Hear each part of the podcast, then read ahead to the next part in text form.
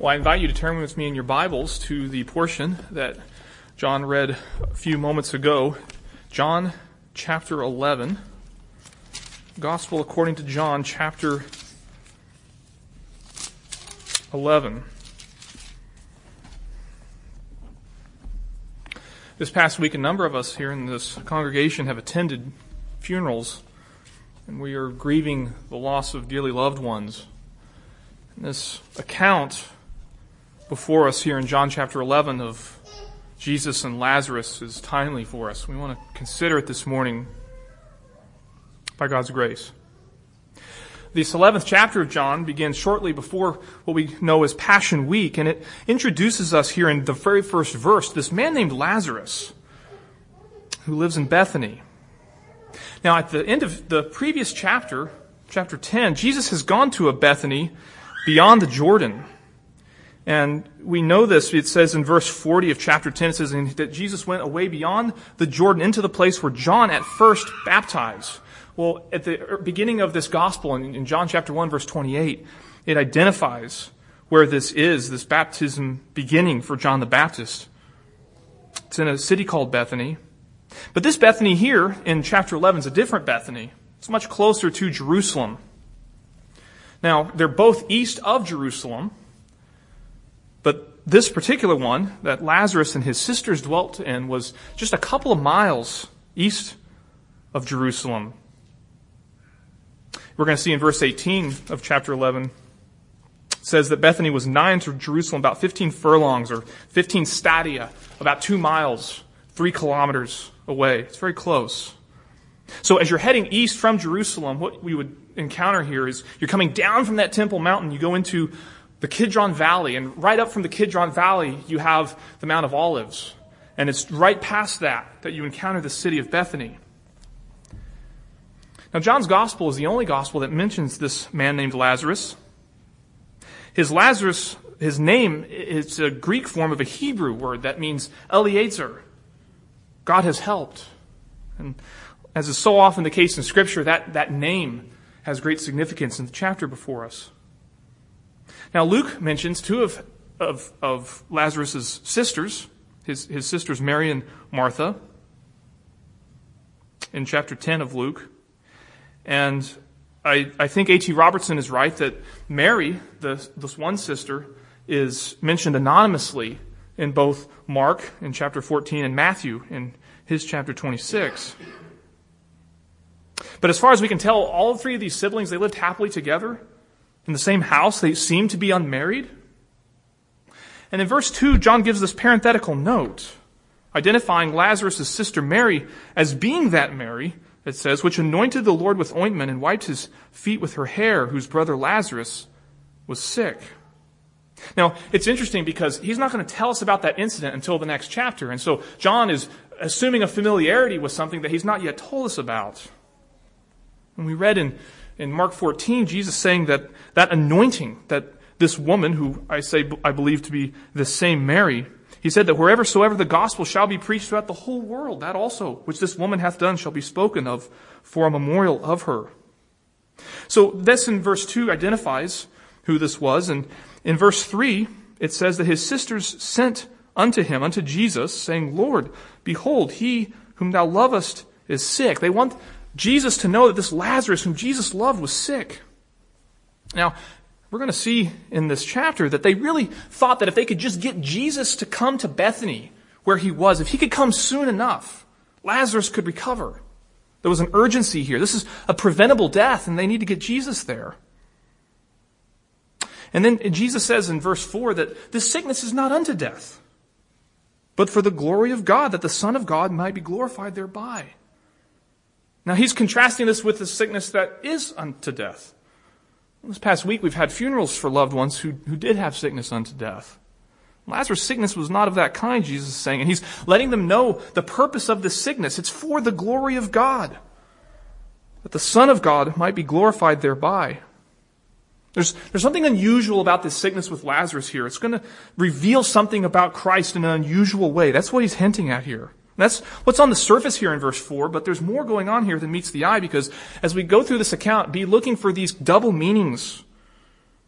There's a, there's a double meaning to life and there's a double meaning to death here in John chapter 11.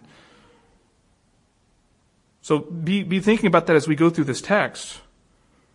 I mean, think about it. Jesus died and his death was a glory to the Father. So the death and the glory are not an absolute contrast here. Well, verse 5 sets up this apparent contrast for what will happen next. It says that Jesus loved Mary and her sister and La- Martha, uh, Mary, and Lazarus. Doesn't mention Mary by name, but we know that's who it's talking about there. But then it says in verse 6, and here's the contrast, but when he had heard that he was sick, he abode two days still in the same place where he was. So he knows Lazarus is sick. He's gotten the message for this, and they're saying, Come quickly, he's sick. And Jesus knows it. And he loves Lazarus. And he doesn't go. But everything that he does in the context uh, uh, of this is, is love for them. We know that. It says he loved them. And so, having established that, John tells us that he deliberately holds back for two days, despite the urgent request of his sisters. He's staying across the river. He's on the other side of Jordan. Bethany's on the west side. He's on the east side.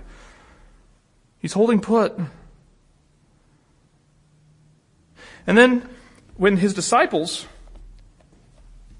after those two days, he says to his disciples, Let us go into Judea again. So he waits those two days and then he says, Okay, we're, let's go to Judea. Now, his disciples heard that and they remembered something. they remembered something that happened just a few days ago in chapter 10. In chapter 10, towards the last half of the chapter there, Jesus is explaining to the, the Jews in verse 24 that were gathering around him. And they say, Tell us if you're the Christ. And he says, The works that I do in my Father's name, they bear witness of me, but ye believe not, because ye are not of my sheep, as I said unto you. My sheep hear my voice, and I know them, and they follow me. And I give unto them eternal life, and they shall never perish neither shall any man pluck them out of my hand. My Father which gave them me is greater than all, and no man is able to pluck them out of my Father's hand. I and my Father, literally, we are one. And then the Jews took up stones again to stone him. Now, they're going to tell him that he's blaspheming, and that's why they hate him. But he's teaching them the doctrine of election. He's teaching them that his Father has sovereign choice free will over who he saves. And they hate these claims of this, this rabbi. They hate him and they want to stone him. And the Jews remembered that. The disciples remembered that. And so here in chapter 11, this is just shortly thereafter. It's just a few days thereafter. And, and they say, Master, the Jews of late sought to stone thee, and goest thou thither again? He's wanting to go back to the same place that was in the last chapter. Jesus' disciples weren't going to easily forget this. They're, they're eager to keep a safe distance from Jerusalem. Rabbi, they, they just tried to stone you and you're, you're going there again? And Jesus gives this remarkable response. Verse 9, Jesus answered, Are there not twelve hours in the same, in the day? If any man walk in the day, he stumbleth not, because he seeth the light of this world. But if a man walk in the night, he stumbleth, because there is no light in him. Now, the Jews would do an interesting thing with their clock. They would actually divide up the daylight into 12 sections, and they would call those hours. And what that would mean is that in the summertime, an hour would be longer. In the wintertime, an hour would be shorter. But that's how they divided things up. There was 12 hours in the day. Literally. That's how they did it. And so Jesus is building on this reality of how they did timekeeping, and he says to them, if any man walks in the day, he does not stumble because he sees the light of this world. Now, as we said, Jesus' sayings here abound with double meanings often especially in the Gospel of John. And so there's a, a double meaning here, just like there was a double meaning in verse 4. Now we see this double meaning in verse 9. The light of the world on the surface is referring to the sun, S-U-N, which provides those 12 hours of daylight that he just referenced. But underlying this is the fact that Christ himself is the light of the world. And he's telling them that by walking in that light, there would not be any stumbling. So in so many words, Jesus is saying this. The Jews are not the real danger here. Being in danger of being stoned to death, that's not the issue here. The real danger is walking in the night. The real danger is of having no light within you. See that in the end of verse 10. Because there is no light in him, a man will stumble in the dark. And so we know there that he's transcending from just earthly light to spiritual light, light within. The, the sun in the, in the sky does not give light within us. So there's a double meaning here. The real danger is of walking in darkness, spiritual darkness. Verse 11, These things said he, and after that he saith unto them, Our friend Lazarus sleepeth, but I go that I may awake him out of sleep. Then said his disciples, Lord, if he sleep, he shall do well. You could render what the disciples are saying like this Lord, if he's fallen asleep, he will get well. He's going to recover. It's likely that Lazarus, part of the sickness here was a, a struggle to find sleep, a struggle to find rest. And so he's finally fallen asleep. And, and they're saying, Lord, if he's finally catching up on his rest, this fever that he has that's, that's on his deathbed, it will leave him. He'll, he'll do better. Now, it's almost surprising that they didn't understand what Jesus meant here because, I mean, did they seriously think Jesus was going to travel two to four days to get to Bethany to wake up a man who's fast asleep? It just it doesn't make any sense. And, and they say as much to him. They say, Master, this, this doesn't make any sense. You, you really, you're really going to do this. But you see, they're, they're so preoccupied with an excuse to stay as far away from Judea, from Jerusalem, from the angry Jews and their rocks in Jerusalem that this westward travel makes them deeply uncomfortable. They're trying to avoid it as much as they can. Well, Jesus dispels any confusion on their part. But first John does so to the reader. See that in verse 13. Howbeit Jesus spake of his death, but they thought that he had spoken of taking of rest in sleep. Now, there's something that we want to notice here. The fact that Jesus would speak of Lazarus his death, and they would speak of that as sleep. What does that mean? That means that Scripture often speaks of death as falling asleep.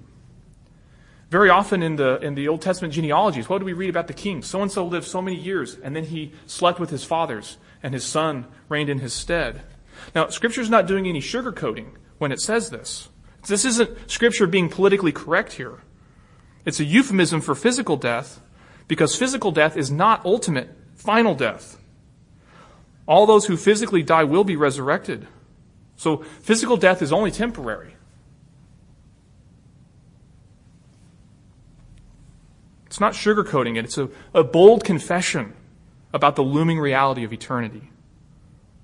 That's what we're saying when we say that someone falls asleep. We're confessing something about the eternal state and the resurrection. Verse 14 Jesus said unto them plainly, Lazarus is dead. And I am glad for your sakes that I was not there, to the intent ye may believe. Nevertheless, let us go unto him. Well, now the disciples don't have any doubt in their minds, do they? They, they know for certainty what's really going on here. Lazarus is dead, and they're not going to Bethany just to disturb a sleeping man. Then said Thomas, which is called Didymus, unto his disciples, Let us go also, that we may die with him. Now, some have pointed out that the, the die with him could grammatically refer to Lazarus. Lazarus is dead, and he's saying, Let's go to Bethany so that we can die with Lazarus. But I rather think that he's referring here to Jesus. Let us go to Bethany, to Judea, to greater Jerusalem, so that we can die with Jesus. Now, this looks on the surface like a pessimistic, a morose statement on the part of Thomas. Let's go so that we may die with him. But let's not miss the commitment here that, that, that Thomas has when he says this. You remember when Jesus called his 12 disciples, he said, Follow me. Follow me. And Thomas took this charge seriously. He's committed to following the Master. And, and notice he even, he says, let us go with him. He's actually encouraging his fellow disciples to go as well. Verse 17, when Jesus came, he found that he had lain in the grave four days already. Now, Jesus waits two days, as we just read, before he begins to go to Bethany. And because of that two day wait, some have speculated that this journey from Perea, possibly where he's at, to Bethany takes an additional two days, totaling four days.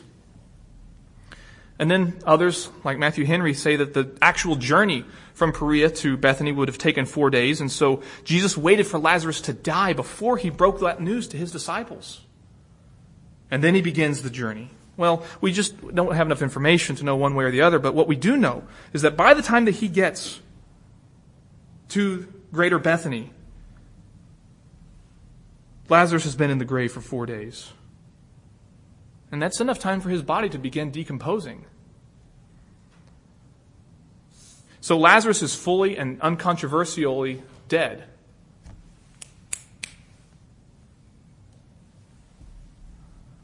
No one could reasonably live in denial that the miracle he was going to perform on this day was indeed a miracle. Lazarus was really dead. Well, verse 20, verse 19 Many of the Jews came to Martha and Mary to comfort them concerning their brother. And then Martha, as soon as she heard that Jesus was coming, went and met him, but Mary was still in the house. Now, do you remember that when Jesus was at their house. That Martha is the one who's cumbered with much serving, and Mary's the one who's sitting at the feet of Jesus. There's a, there's a difference of personality between these two sisters. And true to character here, Martha's the one who's eagerly taking that responsibility of hospitality. Or maybe she's just biased for action. She's a doer, and, and she knows that Jesus is on the outskirts of Bethany. She comes out to come and greet him. But then Mary, she's still, it says in verse 20, in the house. Mary's the more contemplative one. She's the one with the grief maybe more internal and, and, and paralyzing grief. And she couldn't be bothered to leave the house yet. Well, Martha comes to Jesus and she says to Jesus, Lord, if thou hadst been here, my young, my brother had not died. What is she saying here? She's saying, Lord, this was a preventable death. If you could have just come here faster, it wouldn't have happened. And this is likely a refrain that they were repeating among themselves. Mary's going to repeat the same phrase in verse 32 here in a bit. Jesus' tardiness was, was top of the mind for these sisters and likely for the other Jews that were mourning with, with them. And in essence, they're placing the blame of Lazarus' death at the feet of Jesus here. But then it's as though Martha realizes how bad this sounds. So in verse 22, she corrects herself and says, but I know that even now, whatsoever thou wilt ask of God, God will give it thee. Well, now we get to the heart of the matter in verse 23. Jesus saith unto her, Thy brother shall rise again. Martha saith unto him, I know that he shall rise again in the resurrection at the last day. It's almost as though Martha's saying, I, I, I know Jesus. I know he will rise again in the last day in the, in the resurrection. Martha's confessing the doctrine of the resurrection at the last day. She's assenting to that. She was not as the Sadducees that said that there is no resurrection. She knew that there would be a resurrection. And that's to her credit. Praise God for this confession that she gives. He shall arise again in the resurrection. But at the same time, this, this verse 24 seems to come short of the mark based on Jesus' response. You see, resurrection is not just a faraway idea in the sweet by and by. It's not just, it's not just an event that's going to take place. We often speak of the event of the resurrection as an event that will take place. But it's more than that. The resurrection is a person. And that person was standing right in front of her. Jesus saith unto her, I am the resurrection and the life. He that believeth in me, though he were dead, yet shall he live. And whosoever liveth and believeth in me shall never die. Believest thou this? You know, we have in Scripture the, the I am sayings of Jesus, that the ego eimi. You're familiar with that phrase, I trust. Well, here in Scripture we have a beautiful ego eimi. Ego eimi, hey anastasis, kai he zoe. Anastasis is a Greek word for resurrection.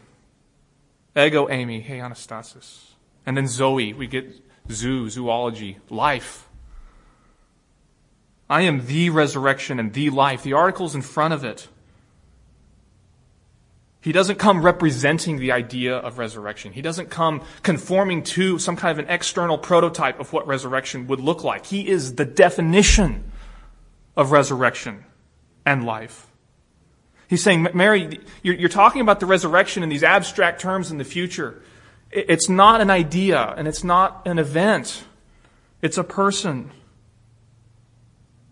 And then he, he says literally here, these participial subjects here. The one believing in me. Verse 25. The one believing in me, even if he should die, he will live. And then verse 26 continues this participial subject form here. It says, everyone living in me and believing in me will no never die. It's a, it's a double negation in the Greek. It's very emphatic. You could, you could translate this, everyone living and believing in me will never, ever die. Do you believe this? Do you believe this? The word death here is used in verses 25 and 26. And again, this word death has a double meaning here in these two verses. And on the surface, it might seem to be that Jesus is saying that those who believe in him will die and then live, and then he turns around and says that they'll never die at all. And which is it? Well, Jesus is not contradicting himself here. This, this word death in verse 25 is speaking simply of physical death. And the word death in the next verse in 26 is speaking of spiritual death. In other words, everyone living and believing in Jesus might fall asleep, but he will live. And he will no never die. He will never ever die. Do you believe this? For all who live and believe in Christ, He is our hope in life and death. And as we shed our tears for those who have fallen asleep, and we do. What is our comfort? It is this. Jesus is the resurrection and the life. The believing one, even if he should die, yet will he live, and everyone living and believing in him will no never die. Do you believe this? Do you believe that everyone living and believing in Jesus will no never die? you know, it's, it's one thing for us to confess this as a familiar phrase, perhaps, a, a paper confession. But it, it takes on completely different dimensions when you look at the casket, doesn't it? And that was the context in which this was being discussed. You see, Jesus is instilling in Martha a theology of the resurrection that's robust enough to handle the reality of her going and looking at the tomb of her dead brother and confessing the one believing in Jesus, though he were dead, yet shall he live, and that everyone living and believing in him will no never die.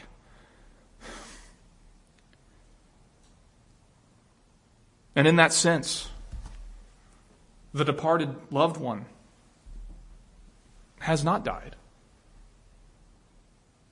He or she has fallen asleep. One day, to be awakened out of sleep. It's the, it's the phrase Jesus uses. I go that I may awake him out of sleep. When Christ comes again, he's going to awaken his people out of sleep.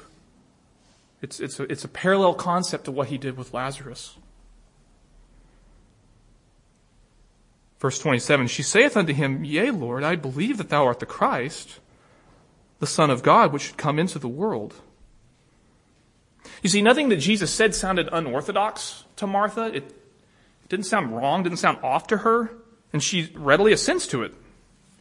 But it's possible that she still hasn't grasped the full magnitude of what she just heard. In light of her objection in, in verse 39, she certainly is not prepared for what's going to happen next.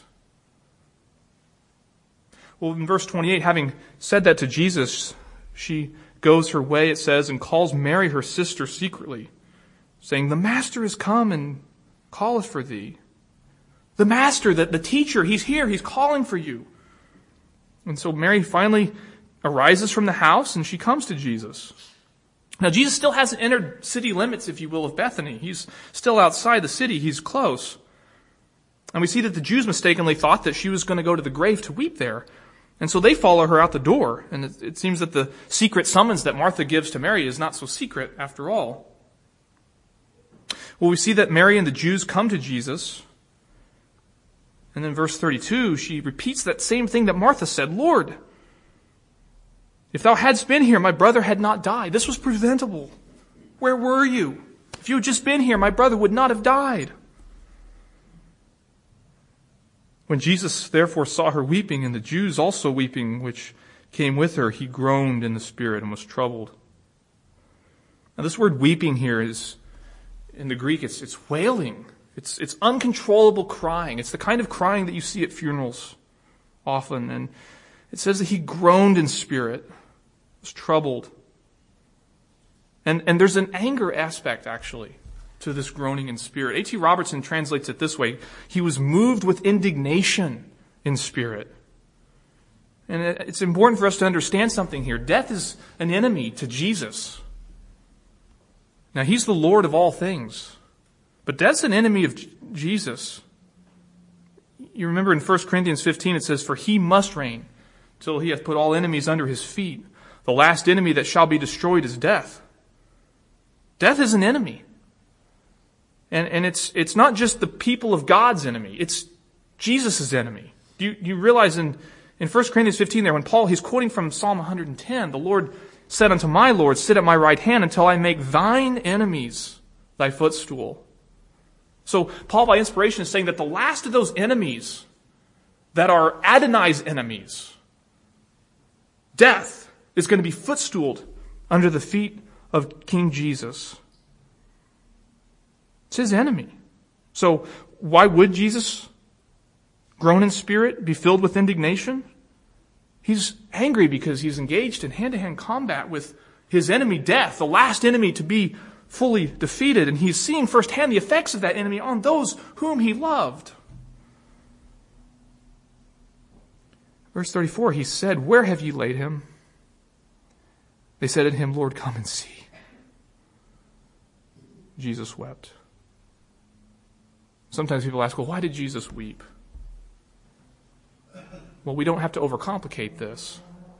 I submit to you that the reason that Jesus wept was the reason that you and I weep at funerals if someone's confused why Jesus wept, it, they may not understand what John meant earlier in the prologue of his gospel when he says that the Word became flesh. God became man. It was the man Christ Jesus who wept at Lazarus' funeral. He didn't have to conjure up these tears. He cried real tears of real sorrow from a troubled spirit. And there was a true change that came about in Jesus' temperament and, and that understanding does no violence to the doctrine of divine impassibility. We're, we're dealing with the hypostasis here. Jesus wept. And the Jews said, Behold, how he loved him. Verse 36. When we weep at funerals, we're not undermining our confession that Jesus is the resurrection. He who was the resurrection wept at a funeral. It is good and necessary that we sorrow. The one who is the resurrection wept at the death of the one whom he loved. Behold how he loved him. That was evidenced to the audience of the Jews by Jesus weeping at the, at the funeral, at the tomb.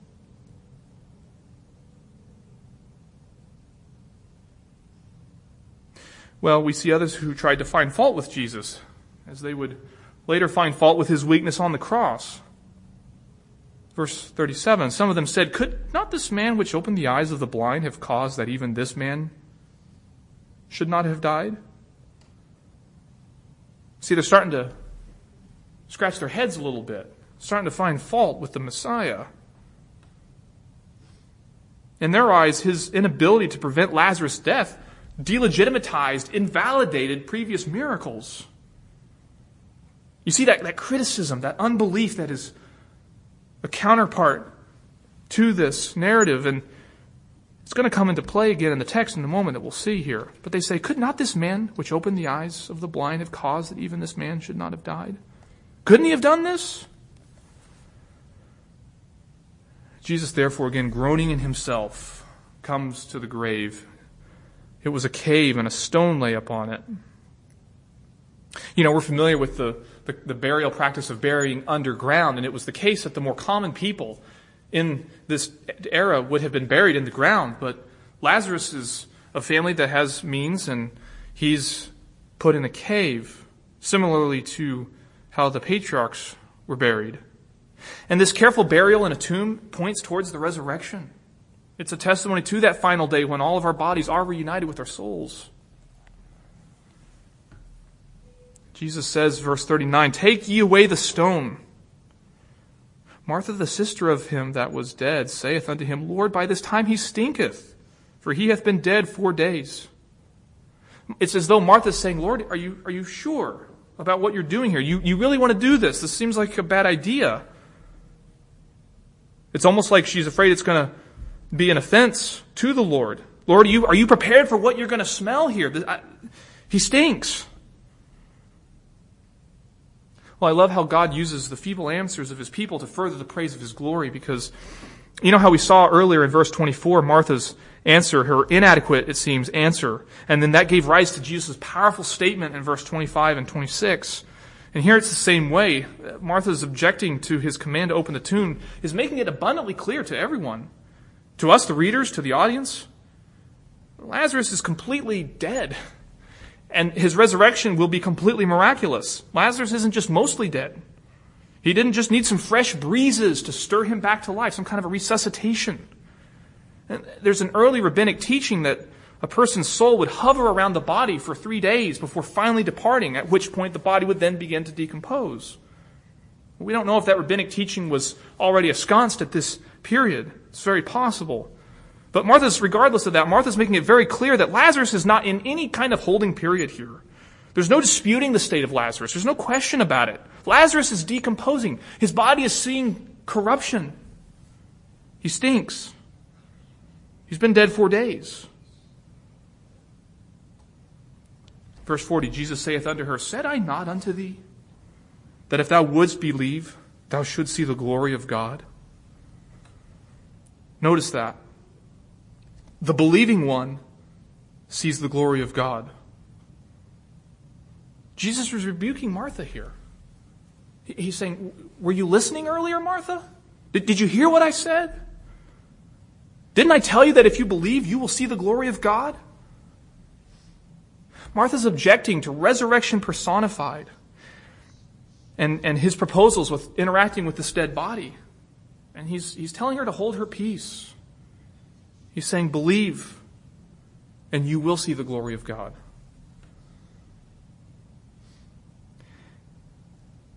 So the Jews complied. Verse 41 Then they took away the stone from the place where the dead was laid. And Jesus lifted up his eyes. You know, the Jews had beckoned Jesus to come and see. Verse 40 verse 34. So Jesus had come. He had seen. He'd seen with his eyes. He'd seen the stone. He'd seen the cave. But now he's lifting up his eyes into heaven. And there's a picture here for us. When we look down and we behold the dead, we must also look up to heaven and, and pray to the Father. And we see that prayer. Verse 41 Father, I thank thee that thou hast heard me. And I knew that thou hearest me always. But because of the people which stand by, I said it, that they may believe that thou hast sent me. Jesus is giving the reason here why he's praying aloud. He, he's saying, Father, you always hear me. But I'm praying aloud for the sake of those that are around me. I want them to hear it. So that they may believe that thou hast sent me. That was the intent. It was the same thing he told his disciples earlier. He said, I am glad for your sakes that I was not there to the intent ye may believe. And now he says, I said it that they may believe that thou hast sent me. Verse 43 And when he had thus spoken, he cried with a loud voice, Lazarus, come forth! And he that was dead came forth, bound hand and foot with grave clothes and his face was bound about with a napkin. Jesus saith unto them, Loose him and let him go. He, he's bound head and foot with these grave clothes. You, you don't walk when you're bound hand and foot with grave clothes. We aren't given details of how Lazarus came out of this tomb. He was hardly walking, but suffice it to say that the same power that resurrected Lazarus was the same power that brought him forth from the tomb.